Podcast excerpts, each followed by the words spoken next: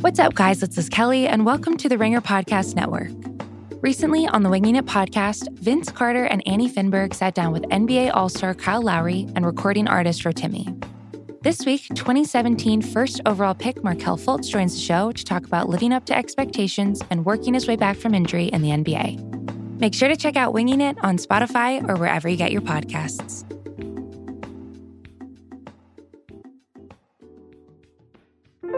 David, the New York Post reports today that Al Michaels, sportscaster Al Michaels, may be traded from NBC to ESPN. What the hell is going on? Do you think that because this is not the first time this has been this has happened, or, or certainly not the first time it's been proposed. I, I remember in, in uh in the Grantland days, I won't go into details, but there was a proposed trade between Fox Sports and ESPN that didn't go through. Do you think because the people in sports in sports media spend so much time covering the trade market that they are more inclined to actually engage in trade talks on the business side of their operation? We are, yeah, we are all Woj, right? At some Like we point. we want so desperately to be wheeling and dealing like Daryl Morey that we're willing to just like offer up our copy guy for whoever's like you know like delivering Starbucks at your uh, anyway. Um, Just to state the obvious, you cannot be traded as a media member without agreeing to be traded. no, of course not. Like if if Bill wanted to trade me to Time Magazine for Molly Ball, and boy would the ringer be getting the better end of that deal. I couldn't just be traded. I would have to. Both of us would have to agree right. that that was a good idea. They couldn't just be like, "Here's here's where you have to show up to work tomorrow. Make sure you bring a new number two pencil." Like that would not. no, but that it is kind of amazing, right? What if the media had just as little agency as NBA players? I think we. I think a lot of people in the media would have a whole new take on uh, sports labor relations if that were the case. Woo! they sure would. We are the Oswald the Lucky Rabbit of Media podcast. This is the Press Box, a part of the Ringer Podcast Network. Featuring Molly Ball.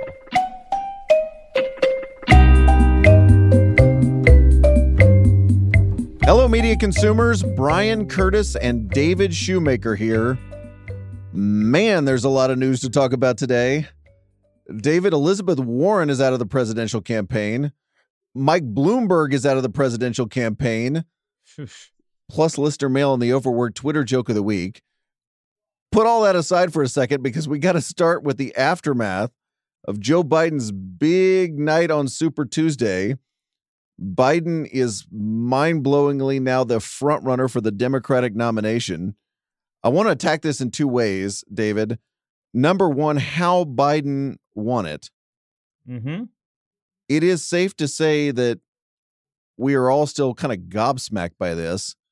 Uh, Dave Weigel noted that Biden had no campaign offices in Alabama, Arkansas, Maine, Oklahoma, Minnesota, and Tennessee. He won all those states. He never campaigned in Massachusetts and spent $15,000 on ads there. He won that state. The New York Times' Astead Herndon had this really good list of the events that all sort of came together in a week and a half Uh huh. that put Biden in the pole position. Let me go down them and you just jump in anytime here. Okay. Event number one Elizabeth Warren destroys Mike Bloomberg, who is Biden's biggest potential foil on Super Tuesday. That was huge. Number two, Biden had a really good debate in South Carolina. Uh huh. Number three, South Carolina Congressman Jim Clyburn endorses Biden, giving his campaign rocket fuel in that state. Number four, you had the very quick Pete Buttigieg, Amy Klobuchar dropouts after South Carolina, and then endorsements of Biden, which set him up for Uh-huh. Super Tuesday. And number five, and I think this one's kind of important, what Herndon calls long-standing uncomfort slash discomfort with the other options. And I think that's key here because there's no way that the entire that so many Democratic voters jump onto the Biden train unless they have almost no lasting attachment to the other non Bernie candidates in the race. And they didn't, right? Bernie has this incredible energy with his base, Mhm. with the number of voters. I don't believe any of the other candidates had much of an attachment. Hence, everybody, as soon as they get the signal, As soon as the other candidates drop out, they jump onto Biden. Yeah, or else in a version of Bernie Sanders. Hmm. Right? I mean that that would I mean that the would combination of the two. uh yeah, that would be the other way of looking at that. I, it is I mean of of everything everything that that um uh, on that list that you just read that Astead Herndon put put together uh makes complete sense. It I can't help it and I don't I don't have an answer to to what I'm about to say. Let me preface this. I I can't help but feel like it's missing several pieces and I don't know what they are, right? I mean, I, but but there's the it's just so it just feels so unusual for an electorate that broad, that disparate, that diverse to act sort of rationally in the way that's that would have to be necessary for it to be described here. And I'm not being conspiratorial. No. I just mean like I just don't quite I can't quite wrap my mind around how everything went so well for Joe Biden after especially after the previous couple of months.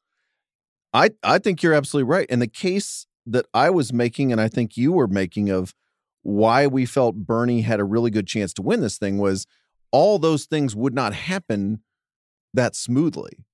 There's no way that everybody would get on the same page at the same time. Yeah. And yet they did.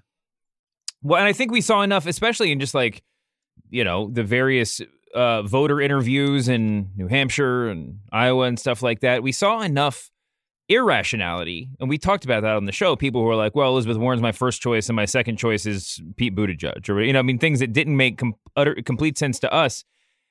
I think sort of lulled me into believing that all of the candidates were sort of on equal footing amongst a certain or not equal footing but but not on a really discernible footing if in fact the the case is i mean in case, the, if in fact the, the truth is that like Bernie Sanders is was separate from everyone including Elizabeth Warren in most in, a, in many voters minds um I mean, clearly he wasn't the second choice for a lot of voters on Super Tuesday, right? I mean, if the people that came over from Klobuchar, from Buttigieg, even potentially from Elizabeth Warren, from Mike Bloomberg. Um, Safe to say, yes. Uh, so yeah, I mean, I think that part is is you know something we're gonna have to wrestle with moving forward too. Another thing I want to add to this list. This comes from consultant Kevin Cate on Twitter.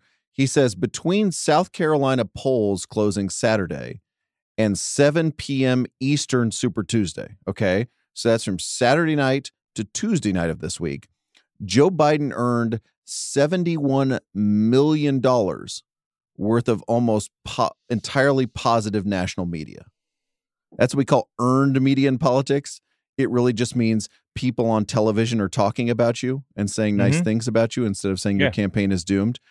Uh, Cate writes, add local media in those markets, and the number easily tops a $100 million worth of earned media in 72 hours. So add that in too to this, to all these things coming together. Joe Biden has 72 hours of essentially a campaign commercial running on all the TV networks. Yeah. That's very, very big. A final piece of this, and again, because there are like nine pieces to this, this is a Hail Mary, right? This is all coming together at one time. The other piece of this is the coalition he put together. We already knew he was strong with African American voters and has been essentially since the beginning of the campaign. He was able to do really well on Tuesday night with suburban voters, right? Especially in Mhm. places like Virginia. He was able to do really well with the white working class. Uh, a part, a big part of the Sanders coalition, and a big part of what Sanders had used to make a very close race out of the 2016 nomination with Hillary Clinton. He also won, as you pointed out, almost every late deciding voter. CNN exit polls, these are people that decided in the last few days. Let me give you a few examples. In Minnesota, 55% of people that decided in the last few days went Biden, 21 Sanders. In Texas, it was 49 Biden, 21 Sanders. Maine, a state Biden somewhat surprisingly won, 42 Biden, 19 Sanders. So that's the final piece, right? All of those things coming together. And now Joe Biden, right? It's still surprising. Joe Biden is the front runner for the Democratic I- nomination. Yeah, you mentioned the black voters, suburban voters, white working class. A, lot of people have pointed out that that's uh, what we used to call the Obama coalition, right? So if Bernie Sanders is indeed able to find new voters to attract uh, non-voters or, or, or you know otherwise disengaged people to politics and to the polls, um, he still has a long way to go just in capturing. Well, I mean, I, ga- I guess what we would broadly define as the base in the last successful, you know, Democratic presidential campaign. I do want to add this. We've we've hit this note, I think, on the last two editions of the press box, but I can't get over it, and I and I don't think Democrats should get past it. This is still Joe Biden. yeah, this is the guy. We made a deer antler spray joke on on Tuesday night, but this is the guy you saw sort of stumbling through the primary since last April. I don't believe he has reinvented himself completely. There are there are stories that he has really tightened up his verbal presentation. And in fact, Jim Clyburn, this is according to the Washington Post, Matt Viser, comes to Biden and says, I told him there's a reason preachers deliver their sermons in threes, you know, the Father, Son, and the Holy Ghost, telling Biden essentially, you, you can't give these rambling performances on the stump. You Yeah. got to give the voters one, two, three, Father, Son, Holy Ghost. Here we go. Here's why you should vote for me hmm but this is the same guy. And the idea that we have, you know, he won 10 primaries and then South Carolina, so 11 primaries total. Woo. Democrats are going to wake up if he wins the nomination and realize, oh, oh, right, it's Joe Biden, right? It's not a different dude.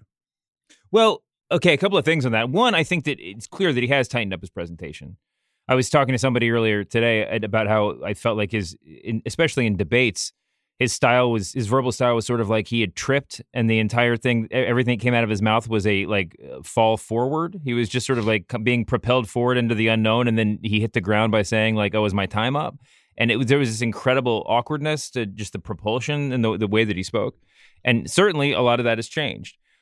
But I do think that it's not. It's true that this is still Joe Biden, but for the length of his career, his delivery has been has been indicative of his entire political presence, right? I mean, his entire like merit as a politician, and if he can pull that together for the next six months, then I don't know that we need to like dissemble what who, who Joe Biden is and how and, and what matters about that. If he's a if he is a if he is a net positive public speaker, then that's kind of all. The, I mean, then that that might be all it takes to to be a successful successful candidate. Now, I saw that point made on Twitter that we've priced all this in to whatever our idea of Joe Biden is. Uh huh. And so it makes less of a difference than it would be with a candidate who is unfamiliar, right? So if we found out like Pete Buttigieg had some weird speaking tick or was really bad at something, that might shock people six months into the campaign. Mhm. But America sort of feels that, as they say on the campaign trail, they know what's in Uncle Joe's heart. And, you know, so if he trips and falls all over the place, verbally speaking, of course, um, they're more forgiving. Yeah, I, I I think that that's true, and I also think that there is a uh, certain level of gravity that is uh, imbued upon him by the virtue of being the front runner and by being one of two candidates left, Mhm. and, and just the kind of the seriousness of the moment. I mean, I saw him talking to give uh, talking today uh, in a clip uh, addressing Bernie Sanders directly, saying just like you know this isn't uh, the kind of a point you made on the last show. Like this isn't the insti- like the like the the cap the the corporate institution or, or Democrat institution. This is black voters. This is suburban moms. This is whatever who's voting for me. And it's true. The way he said it, I felt it was just like on the verge of being something that we would have all kind of gotten on him for, or at least had a little joke about if it were a month ago. But I think we're in a different landscape now, and I don't think that, and I, and I think that he's going to be forgiven not just because he's, you know, we know what's in Uncle Joe's heart, like you said, but I think he's going to be forgiven because uh, we are where we are, and the stakes are higher than they were. Yeah, he's also dropped Sly Fox Uncle Joe and replaced him with Fighting Biden. Mhm. Right? You saw that in his victory speech Tuesday night. You know, it's all very, it's like one notch below yelling into the microphone. Mhm. And, you know, that to me, it's a cliche of every single time a candidate turns their campaign around, there is always a mandatory paragraph where somebody says, you need to show the, uh, you know, the people you care. You- You're, you're playing it too safe. You need to go out there and just let her rip. I swear that is Mhm. that was Al Gore in 2000. For sure. That was Obama after he blew the first debate to Mitt Romney in 2012. Every one of those. And by the way, the Biden the Biden turnaround stories actually include that paragraph uh, at the behest of his various supporters, telling him, "Hey, you got to do this." But that sort of fighting for you, fighting for you, Joe Sixpack and Jane Sixpack, whoever you are, wherever you are, is much more effective than, you know, Uncle Joe sort of coasting through and, you know, running off the fumes of the Obama administration. Speaking of the fumes of the Obama administration, this seems like a neat segue into Bernie Sanders uh, playing a clip of Obama endorsing him as his new campaign. Push. So that was weird. I mean, weird. I, eh, frankly, I think that the biggest. I, I, got a little bit conspiratorial on the last episode about the you know the the litany of endorsements of Joe Biden, and eh, but there's a point. I mean, I, will walk that back to this to this extent. There's a, there's a there's a large degree to which like that's politics, and that's not necessarily an insult. I mean, these people are these are candidates running for a political position, right? And getting people to align with you to to to co-sign your candidacy to endorse you is is not so separate from finding common ground to pass legislation or to you know yep. or, or, to or to to push an agenda forward and Bernie Sanders has been um you know forcefully opposed to that right i mean he's he's, he's in, in all the conversations and every time someone's asked him how he plans on getting anything passed he just sort of like waves his hand and says we're going to have a wave election and i'm just going to you know the american people are going to make this stuff happen and um you know, and Joe Biden said some really kind of laughable stuff at times about working across the aisle and his history and doing that. And you know, I don't. Th- I I think that we're probably paying. I would give him too much of a compliment by saying your mileage may vary on that, but um, he is. You know, he's showing evidence of that. And, and the reason why I say all of this is because um, this is. I mean that that Obama commercial was sort of Bernie Sanders' first foray into what like popular politics. Is that the right way to put yeah. it? Like, is it his first attempt to be like now I can work across the aisle. I mean, or not across the aisle. I can I can work with the sort of institution. yeah, I don't know what the implication was. Aisle? Was it just his popularity? Well, here's my question: Why why didn't doesn't he cut that ad right after his big win in Nevada? Right? Isn't that the time to cut that ad? I mean, I think he's scared. You just, I mean, not scared or whatever. I think, but this is that. This is the moment of political necessity. I, my guess is that he would have rather not had to do that at all. But now it feels late because you're doing it against Barack Obama's vice president in right. a one-on-one race. To me, after Nevada, there's a moment Bernie doesn't have to compromise his ideas because it's look, it's pretty much impossible for Bernie to compromise his ideas. He's not that kind of guy.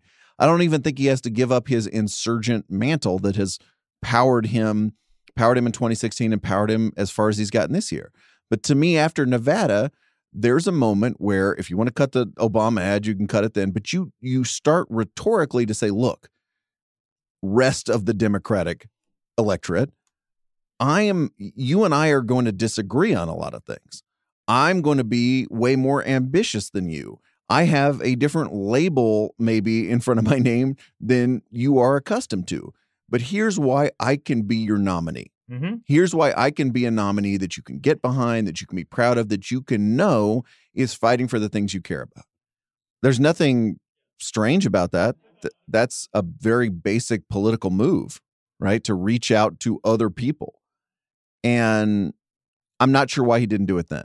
Well, and you talk about signaling to those people, right? And I think that there's a weird. I mean, listen, I'm speaking in generalities here. I mean, I know uh, I'm not going to be right to, to, the point on everything I say, but I was watching Bernie talk today, and we're going to talk about Elizabeth Warren. But Bernie was talking; he's done this before, but to, speaking directly to, to Warren voters, he was like, "Listen, we're opening the doors to you." Right, we're we we are willing to let you in, and it sort of emphasizes this walled off as- aspect to the campaign. Right, I mean, he's uh, I'm not going to go into like you know decrying Bernie Bros here for you know one of other things to talk about, but like but it does he does feel like he's deliberately he deliberately is positioning himself as the other and not just as a bold new vision for what politics could be but as a like a silo. He's like you know we have we, we i live in a fortress. We have a wall erected. And and you elizabeth warren voters for you know the next 48 hours we will lower the drawbridge. But after that you know the, the archers are back on duty you know? And i mean it just feels it, you you can signal it but the, but almost to have to say it out loud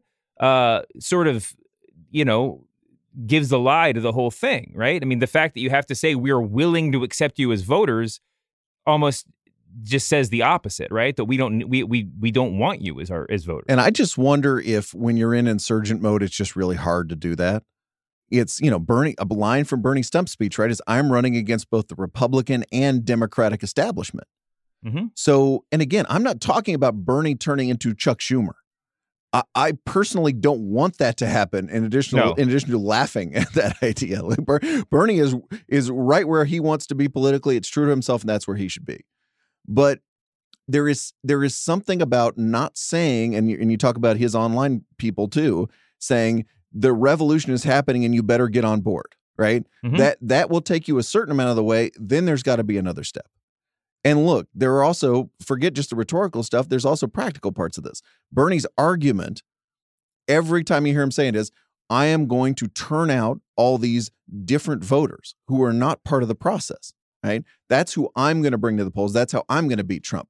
Well, at least in the primaries, as Bernie himself admitted, a bunch of new people turned out, but they were older voters who were turning out for Biden on Mhm. Tuesday night. Places like Virginia, you saw that really big.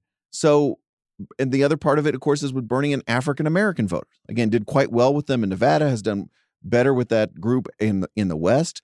But then you look at like the results from places like Alabama. I found this in the New York Times today. Sanders lost African American voters in Alabama by more than 60 points. And if you put all of those southern states in the not just in the Biden column, but in the Biden blowout column, Bernie's really behind the eight ball. Where are Bernie's blowouts going to be? I heard somebody say on TV Tuesday night. How is he going to match that and stay with Biden in the delegate hunt? And that's a really, really good question. Yeah, especially with the with the with the upcoming campaigns, you know, seeming to be uh, uh, you know in Biden's pocket, or at least closer in the Biden the Biden column. Um, the one thing that's clear uh, above all else from you know South Carolina is that um, that in the in the modern media age, however you want to however you want to delineate it, momentum is a real thing that means a whole lot, right? that like just identifying Joe Biden as the the moderate candidate with the best shot was all it took for him to become the leader. I mean, the like the the the out front leader, and uh, and just in just a matter of days. So if if he runs up, you know, in the next group of primaries, that could be it. You know, that that that could be absolutely absolutely everything. Before we get away from uh, bridge building and Hmm. and all and and we were talking about South Carolina. Um, It's we always had- infrastructure week here on the press box. So um, uh, Astead Herndon, who you mentioned earlier, was in a Twitter conversation earlier um, about the fact that Bernie Sanders um, came out and, and said publicly that he uh, did not even pursue James Clyburn's endorsement in South Carolina. The quote was, "This is Eric John, who who uh, who was the initial tweet on this." Um, he's uh, the the quote. Oh, this was on Matt last night. He said, "It's no secret his politics are not my politics," and they said that he and Clyburn worked together on things before, but he knew there was no way that Clyburn would back him, so he didn't even seek it out. And that sort of, again, there's some logic to it, but it just sort of underscores the entire problem. Like if you can't, if you don't even pursue it for fear of, I mean, because you're just so sure that you're going to get shot down, then how are you going to get? I mean, then then what is the what is what is the plan for getting anything passed, or for or, or more immediately for winning the election? Well, and that that surprised me because in fairness to Bernie, he worked like hell in South Carolina. Yeah, Since getting beaten there by Hillary Clinton, a loss that really changed the trajectory of that race, or at least made it much likelier that Hillary was going to win. Like he worked on on getting to know people in South Carolina. Mhm. It just didn't work. And it got to the point where, you know, when he says that about Jim Clyburn, there's a sort of hopelessness there, right? This is just not, I'm not going to be able to build that bridge. And he hasn't. And here we are. By the way, we're not counting out Bernie at all because we're not that dumb. no, And we think- don't know what's going to happen just like anybody else does. And I still think Bernie could, there is a, there is a plausible path. Again, here's your, here's your reminder. Joe Biden is the front runner that Bernie could win this nomination. There's, I mean, I've said it before. We've talked, we've discussed it before. Then there, uh, there's almost no more powerful force in politics today than being the underdog, right? I mean, that there's no, there's nothing better you can have in your column than like not being the expect, not being the front runner. And Joe Biden might be the exception to that rule because, like, you know, that's his, that's his, you know, his candidacy is front runner, front runnerism in a nutshell. But uh, yes, but yes, but uh, don't you think Biden surfed off this weird underdog energy? Oh no, 100 percent he did. He, He, did- got I mean, lost he, in the weeds for a while, and, I- and we're I- treating him like an underdog rather than a guy who you know was the favorite to win the nomination. Totally. And my, my point is only that I'm not sure he's going to get hurt by not being the underdog anymore. I mean, he might be able to hold serve a little bit, but Bernie Sanders, I think, certainly stands to benefit from fighting from underneath for, again for a change. You know, I mean, that's it's it's um to to predict what's going to happen next is a mugs game right now. So we'll we'll um you know we'll see what happens in the next round. I just think that to predict anything that's going to happen next is is is crazy. It, it, but but there there is. I mean, we're not doing a post mortem on Bernie's campaign, but I think everything that we're saying is important. I mean, it's important for the Sanders campaign to to to really take a look at what got them to the place they're in and what happened on Tuesday because they're going to have to correct some of that moving forward. The Obama ad is the ultimate admission of that, Sure. and the ultimate admission they realize something has to be done. Can we say a word about the phrase "one-on-one matchup"? sure. which is kind of the phrase of the week. Now that it is basically a Bernie versus Biden race, if you want to tell me Tulsi Gabbard is still alive in some form, then go for it. Two delegates from American Samoa. One on one matchup is one of those phrases that sounds really exciting. Makes me think of that old Dr. J versus Larry Bird video game from our youth, David. Love that game. Wasn't it Jordan versus Bird 101 when it got to Nintendo? Yeah, I think it, it, it had a few iterations It was there. the same game. Yeah, go on. Here's the thing as we saw with Hillary versus Bernie and Obama versus Hillary, one on one is actually much more of a slog than four on four or or or whatever the whatever it is one on one on one on one whatever the Mhm. the previous iteration was. That's much more fun. That's much crazier on election night. And i know that first bernie versus biden debate which is coming up in about a week and a half is going to be amazing to watch as bernie assails biden for nafta and you know bankruptcy and and the iraq war and everything else he voted for but just remember the truly sort of wide open portion of the campaign may be coming to a close. Just, just, just, to, just to right. One-on-one matchup sounds exciting. It might not be as exciting. No. Let us also set you up for the next week. America votes again on Tuesday. Right? We we don't get to take a breath. There are six primaries: Michigan, Washington State, Missouri, Mississippi, Idaho, and North Dakota. Michigan, David feels like the big one. It's a state Bernie Sanders won in 2016. It kept his challenge to Hillary Clinton alive. It could Mhm. play that role here with Biden, even if he wins a narrow victory that effectively splits the delegates.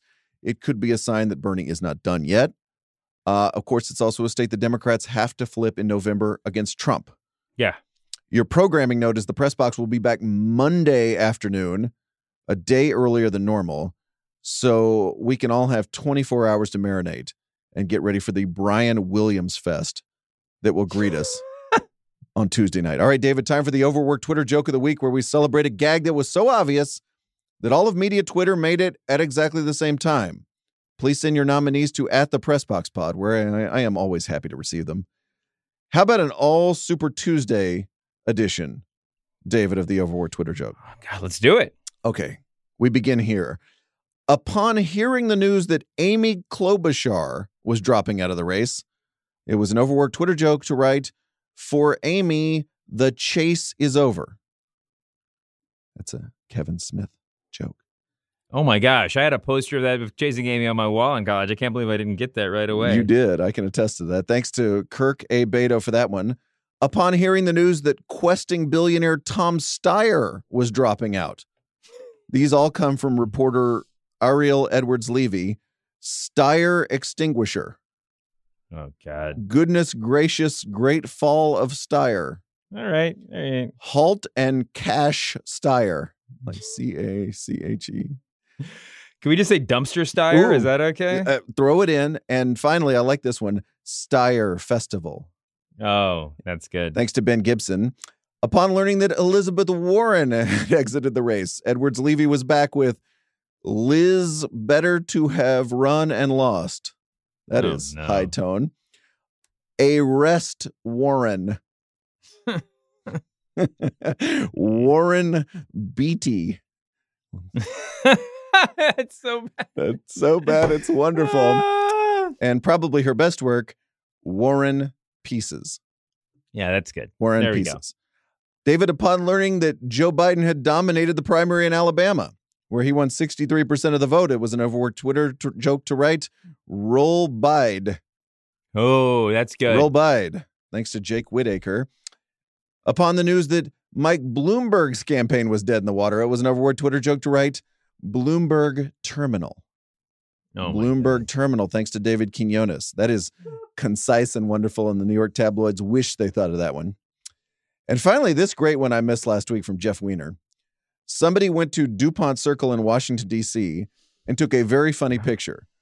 The apartment on the first floor had a Pete Buttigieg sign in the window, and the apartment in the basement had a Bernie Sanders sign in the window. It was an overworked Twitter joke to write Parasite 2019. If you didn't give up on 2020 and Oscars crossover jokes, congrats. You made the overworked Twitter joke of the week. Oh my gosh. In the notebook dump, Mr. Shoemaker, we got to talk about Elizabeth Warren. Yeah. A few hours before we recorded this on Thursday, Warren dropped out of the race. She had spent the day after Super Tuesday reassessing her campaign. Does anyone reassess their campaign and then decide to actually continue it? so you reassess your campaign. You're like, oh, oh, that's how I can win. if, I, if only I had assessed sooner. Yes. Uh, now back to the trail. Yeah. I think smart pundit take TM today is that it's not obvious that Warren is going to endorse Bernie, nor is it obvious that her voters are going to Bernie, at least all of them. Mm-hmm. Because in addition to some real tension between those two campaigns, remember a woman can't win gate? Yeah. Warren's coalition seems much more diffuse. Listener EF asked us to come up with a theory of Warren's demise. Oh man, I've been I've been trying to put words to this for a long time, both on the air and off. I it's I think that she was a victim of um a lot of really like like uh ely sort of like hard to uh, hard to latch onto factors. I mean, certainly I mean people are going to keep saying uh institutional misogyny and and I think that's real. I think that there's an element uh, to which she just got the short end of the stick in terms of like timing and narrative. You know, I think that the that that, that her peak and then her subsequent uh, fall came at a really empty news time where where people where that became like an enormous story that influenced voters moving forward to a degree that was outsized compared to when other candidates have hit their various peaks and valleys.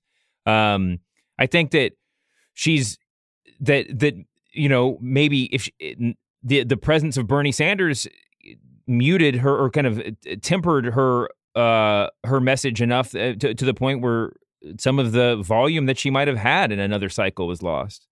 Um, I, think I think that's the biggest one, to be honest. I think there, yeah, there's a lot of different aspects, but that's a big one. It's a whole bunch, but to me, her campaign was in trouble the moment Bernie Sanders announced he was running for president. Because Mhm. you'll remember she announced first.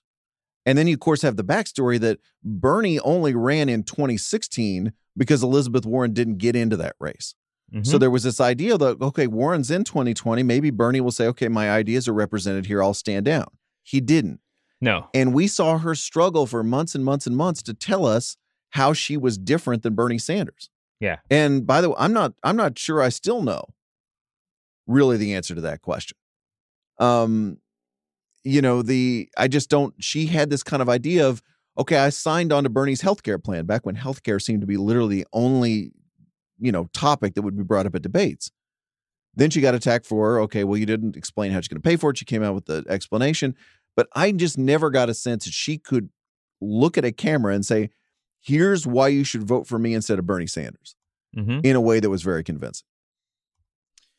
Um, I mean, everybody's had a trouble with that when it comes to Bernie Sanders, which is why I keep going back to like somebody needs to come out and just be like, yeah, nobody likes Bernie. Like nobody in the Senate is friends with this guy, and that's a, I mean, that should be a campaign consideration. I don't know if that's true. I need to be very clear. I just mean that like there's something going on that- going unsaid that's just sort of like shockingly like absent at this point.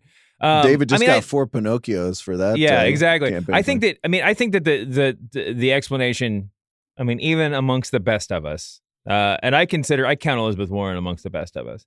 I think both Elizabeth Warren's campaign and uh, Bernie Sanders' campaign, uh, and, and you described it well. Like, I mean, there was, I guess, some question as to whether or not he was going to run, or at least that was floating out there.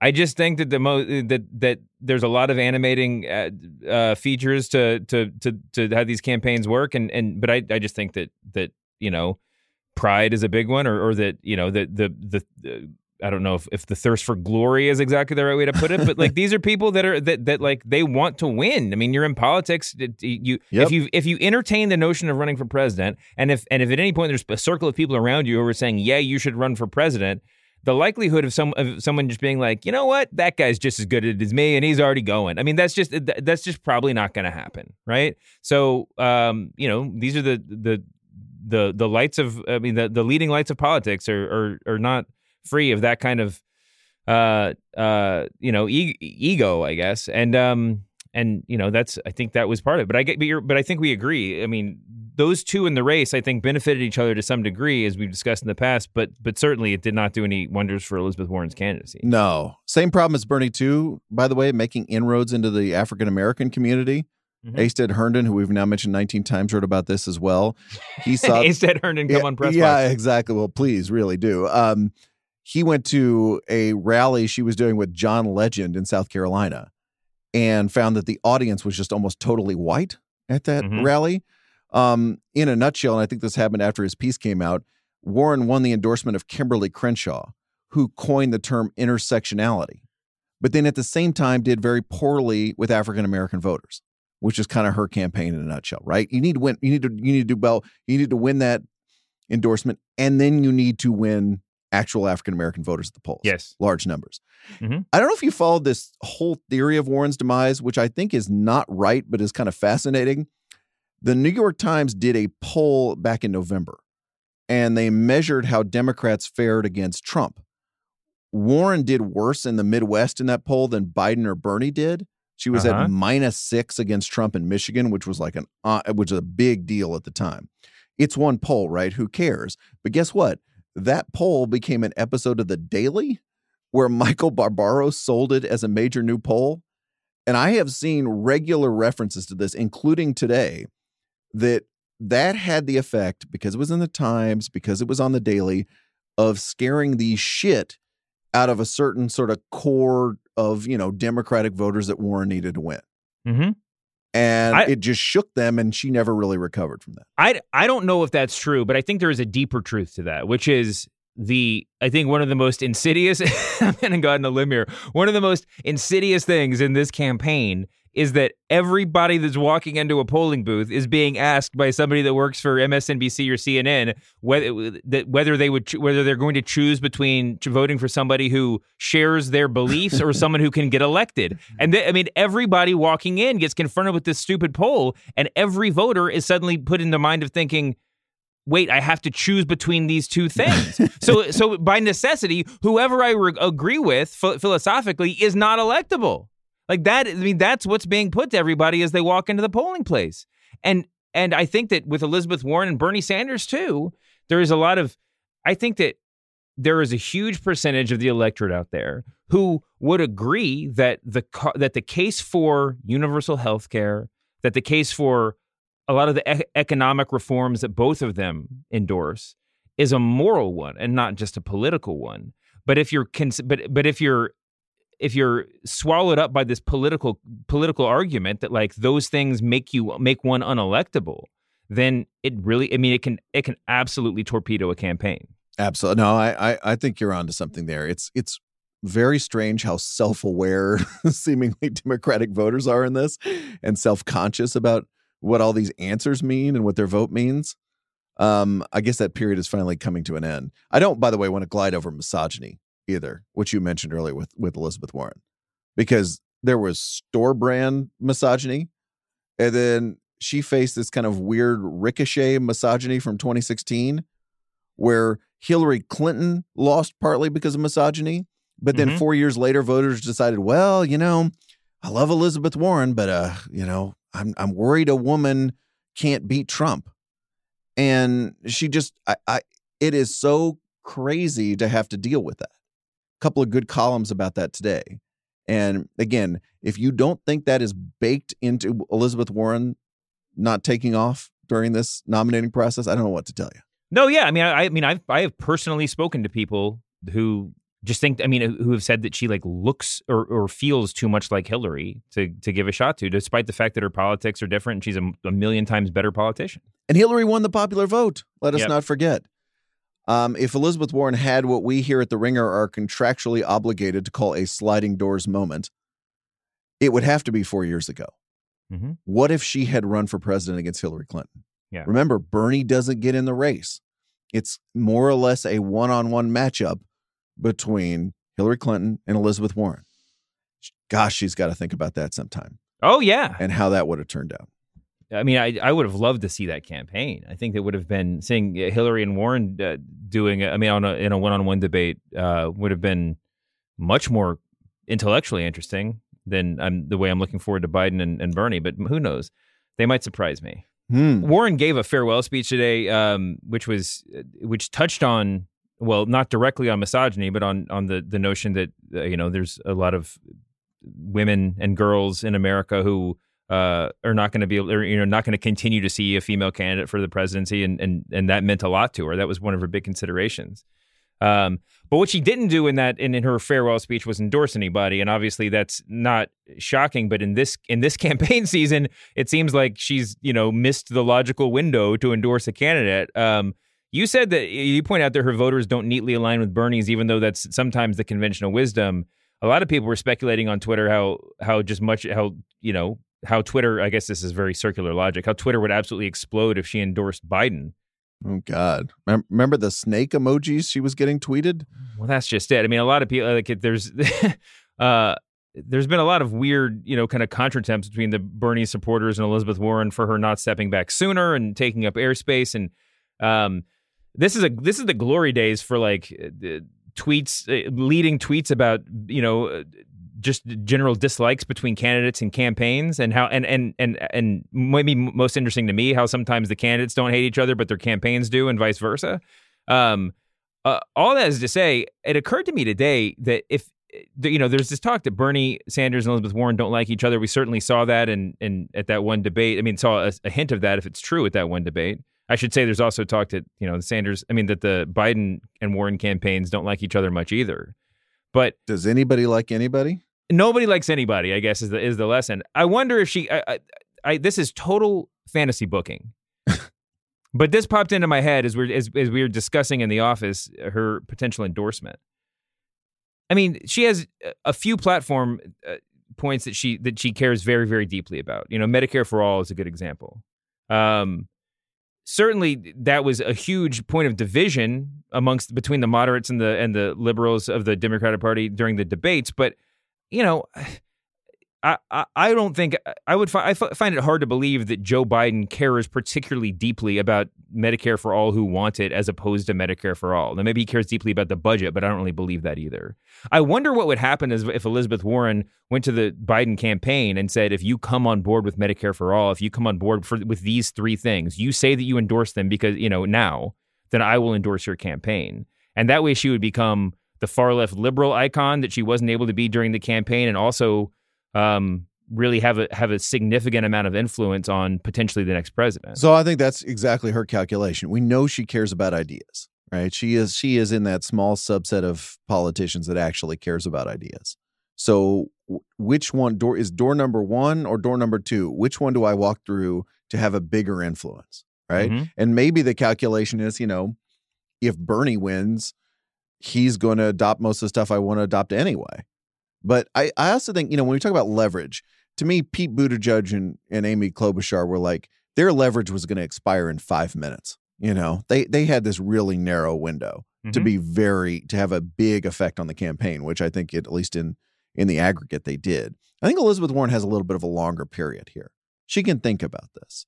And, you know, maybe it's even, let's say Biden winds up winning the nomination. Maybe that is even later, you know, that's a moment to try to again, because Biden's going to try to be putting this Democratic coalition back together, right? He needs people that are at least in the vicinity of Bernie Sanders to win this race, right? So Mhm. maybe Eliz- maybe it's Elizabeth Warren at the beginning of the summer and late spring sometime coming together and saying, "Let me explain to you, more progressive voter, why Joe Biden is going to work out, why this is going to work out." Mm-hmm. maybe maybe I can attest to that. And I and I so I I think there's I think there are different points here. And again, I I, I agree with you though. She's she's thinking about where can I have the most influence, and it'll be interesting to see where that is. Let us say a quick word, David, about the man Elizabeth Warren smote, okay. Mike Bloomberg. We're not going to spend much time on this because he didn't spend much time with us. After Bloomberg dropped out of the race Wednesday morning, Donald Trump was making fun of him on Twitter. Bloomberg had the obvious response, David. He posted a movie clip a young person on his social media team said would really own Trump. Here it is. Your powers a weak, old man. You can't win, Darth. If you strike me down, I shall become more powerful than you can possibly imagine.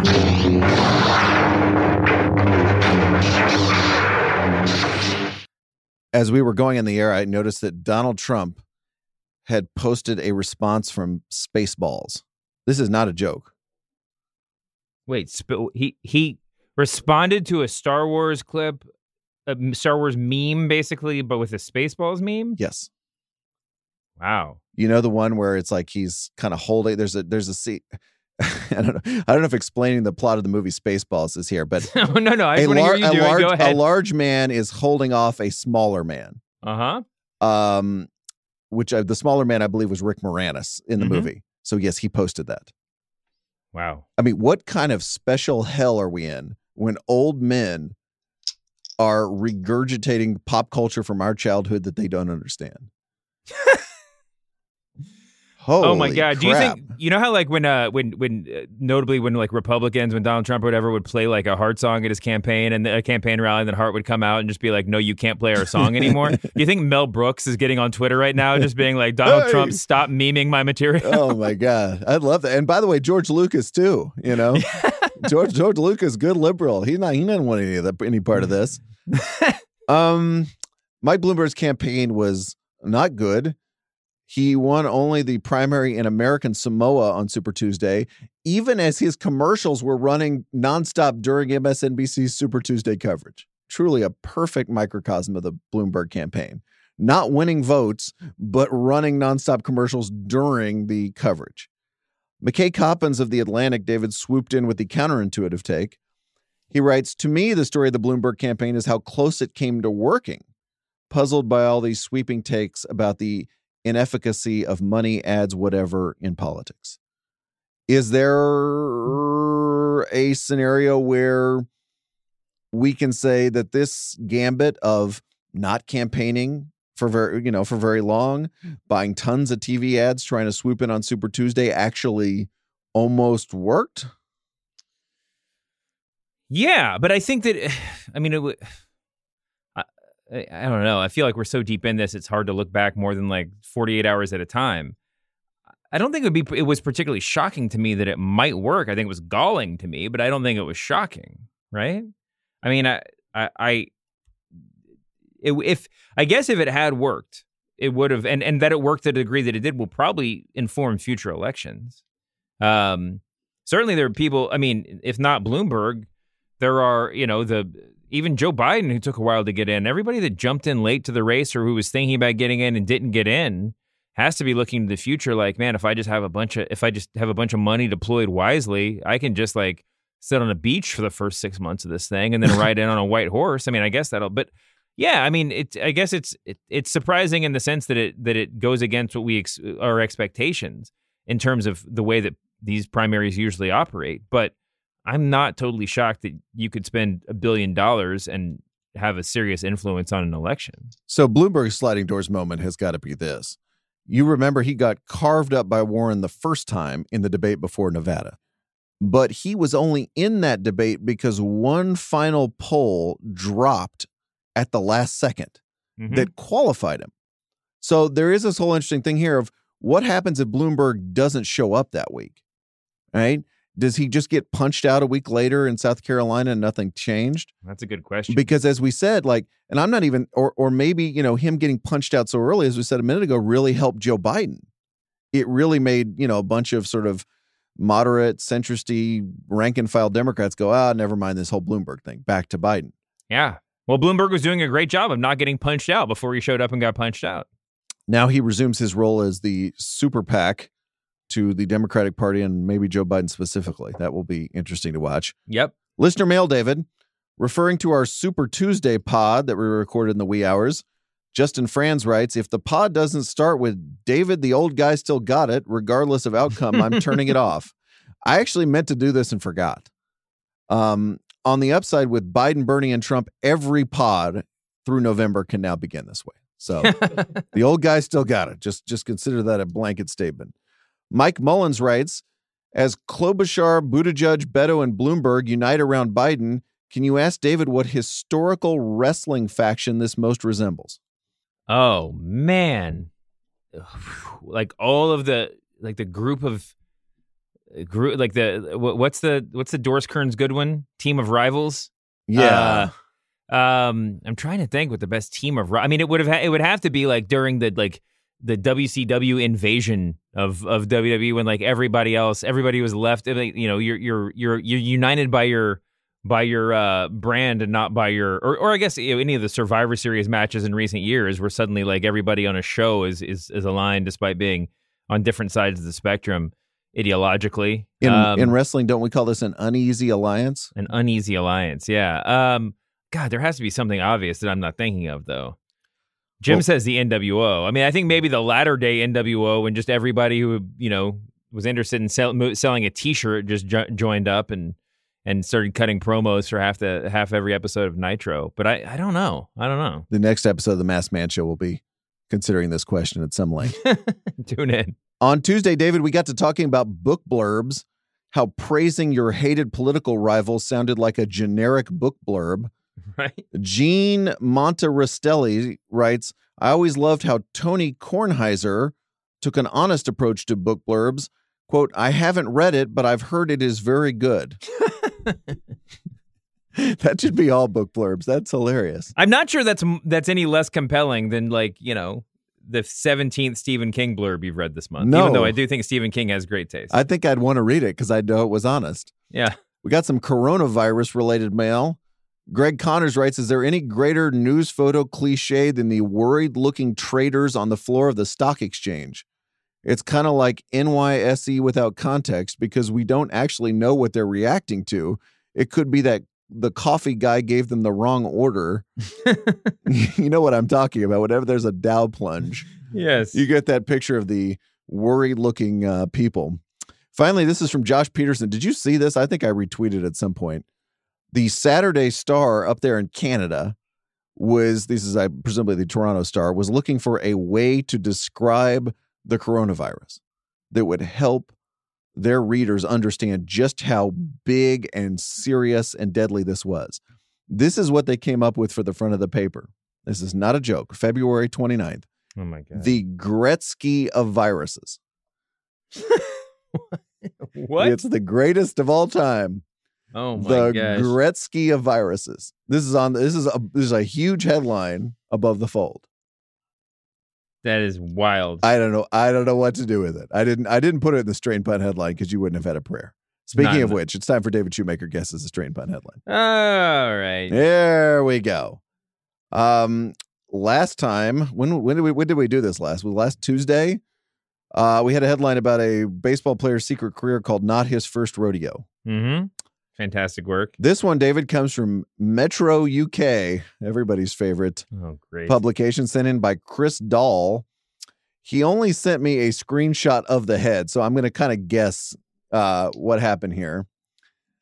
There was a parrot who liked opera, and apparently the parrot was annoying the neighbors. Okay. Okay. I'm guessing the parrot was doing the full Pavarotti and was annoying the neighbors. This parrot was just a real, huh, a real annoyance, really aggravating. What was Metro UK's strain pun headline? Uh, I'm going to give you some help. Don't worry. opera, irritating, parrot. Uh, Let me actually walk you up and is see if you poly, is it a Polly want a cracker joke? no, but that would be a good. That's a good idea. Let me walk you up and see if you can finish it off. All right, help me out here. Neighbor's opera-loving parrot, a pain in the Pain in the uh, uh, pain in the neck, pain in the pain in the butt. Well, what is it? What are is that? What is that? What you're walking? we're looking we're looking for an opera. We're looking for an opera joke. Oh, oh, that's the whole thing.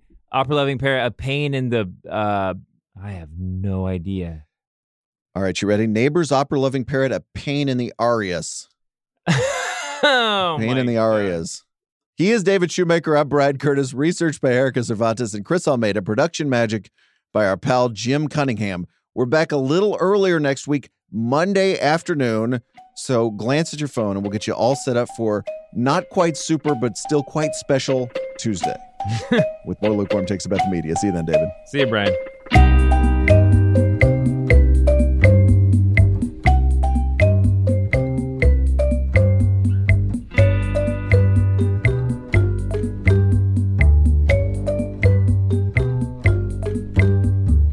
David, All